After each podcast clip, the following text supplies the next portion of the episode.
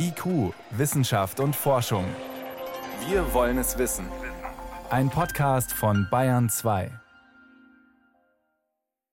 Impfstoff ist immer noch knapp und geimpft wird, wer in der Priorisierungsliste ganz oben steht. Das sind zurzeit über 80-jährige Pflegekräfte oder medizinisches Personal, das ganz nah dran an Patienten ist und Gruppen die zum Beispiel den AstraZeneca-Impfstoff bekommen, die im pflegerischen Bereich sind oder auch die zu Risikogruppen gehören, weil sie an bestimmten Erkrankungen leiden. Schwere Lungenerkrankungen zählen dazu zum Beispiel oder Leber- oder Nierenerkrankungen.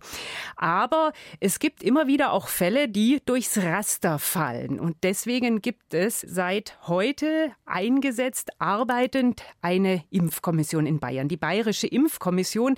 Sie soll Anträge sogenannter Härtefälle begutachten und entscheiden, bekommen diese Menschen eine Impfung, obwohl sie in diesen Priorisierungsgruppen nicht erfasst sind. Vorsitzender der Impfkommission ist Professor Karl Walter Jauch. Und ihn kann ich jetzt fragen, Herr Professor Jauch, beim Impfen, bei der Priorisierung, die wir bisher haben, wer fällt denn da durchs Raster? Können Sie uns da Beispiele nennen?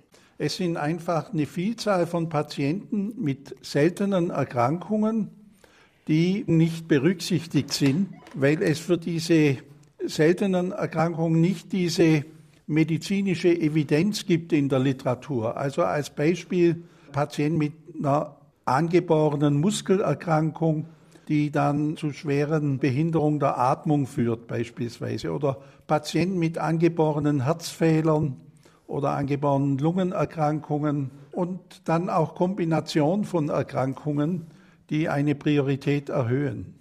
Wer an so einer Erkrankung leidet oder glaubt, dass er eben ein Härtefall ist, der kann sich an Sie wenden, einen Antrag einreichen. Wie prüfen Sie den dann? Dem Antrag müssen die persönlichen Daten und dann ein medizinisches Attest beigefügt werden. Und dann sind wir in der Kommission ja fünf Mitgliedern, die den Antrag gemeinsam prüfen und im Einzelfall eben auch noch medizinische Expertise von Fachleuten mit dazu holen können.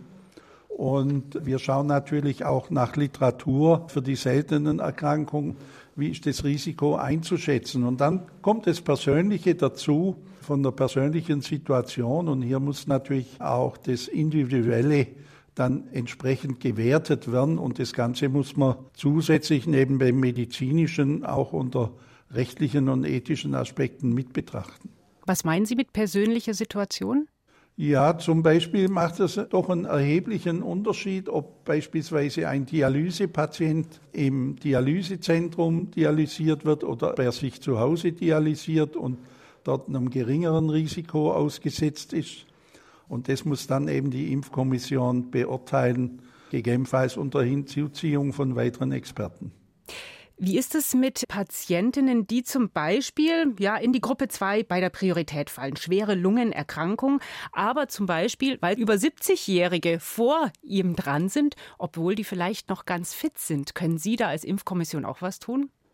Nein, wir können als Impfkommission nur in die jeweilige Priorisierungsgruppe einordnen und das lokale Impfzentrum ist zuständig für die Binnenpriorisierung. Wir haben das extra mit dem Ministerium nochmals diskutiert, äh, Ende letzter Woche und am Freitagabend ging nochmal ein Schreiben an die ganzen Kreisverwaltungsbehörden, Regierungen und Impfzentren, dass für diese Binnenpriorisierung innerhalb einer Priorisierungsstufe das lokale Impfzentrum zuständig ist. Aber ich sehe das schon an den Anrufen und E-Mails, die wir jetzt bekommen, dass es in den meisten Fällen darum geht, innerhalb dieser Priorisierungsgruppe möglichst früh dran zu kommen. Das macht aber das lokale Impfzentrum. Nur ist es, glaube ich, vielen noch nicht bewusst, dass es diese Unterscheidung gibt. Und sind die lokalen Behörden dafür ausgestattet, das wahrzunehmen, diese Verantwortung? Ja, das kann ich nicht beurteilen. Wir haben ja eine Vielzahl von Impfzentren und lokalen Behörden. Und wenn wir Anträge haben, von der Impfkommission, dann werden wir das noch in der Kommission besprechen müssen, wenn wir Atteste erstellen, ob wir hier unter Umständen eine gewisse Empfehlung für eine Binnenpriorisierung mit aussprechen. Aber das ist sehr schwierig, sozusagen innerhalb der Gruppe zu priorisieren. Da muss man einfach auch sagen, auch in ethischer Hinsicht wird man bei so einer Mangelsituation nicht jedem Einzelnen gerecht werden können. Hm. Haben Sie Angst, dass Sie von Impfdränglern missbraucht werden? Ja, ganz sicher Es sind jetzt auch schon Anrufe gekommen, Personen, die goldene Hochzeit haben oder eine Reise gebucht haben und gleichzeitig krank sind, dass sie jetzt bevorzugt in der Gruppe drankommen. Das ist natürlich nicht Aufgabe der Impfkommission. Ich würde Sie gerne noch nach einer Einschätzung fragen, allgemeinerer Art. Es hat begonnen die Diskussion darum, die Priorisierungen zu öffnen, wenn es um den Impfstoff von AstraZeneca geht, weil der in Deutschland ja bei über 80-Jährigen gar nicht verimpft wird. Markus Söder zum Beispiel hat darüber nachgedacht öffentlich.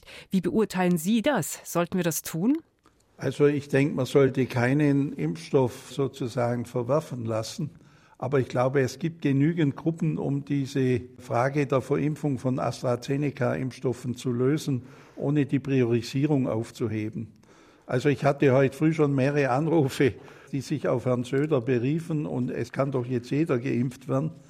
Also das ist ein falsches Signal, wenn man jetzt von der Priorisierung so komplett abrückt.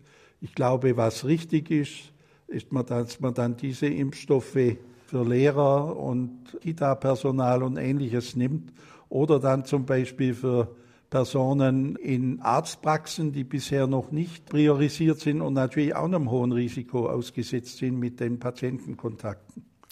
Vielen Dank. Das war Professor Karl-Walter Jauch. Er ist Vorsitzender der Bayerischen Impfkommission, die seit heute arbeitet und Härtefallanträge begutachtet.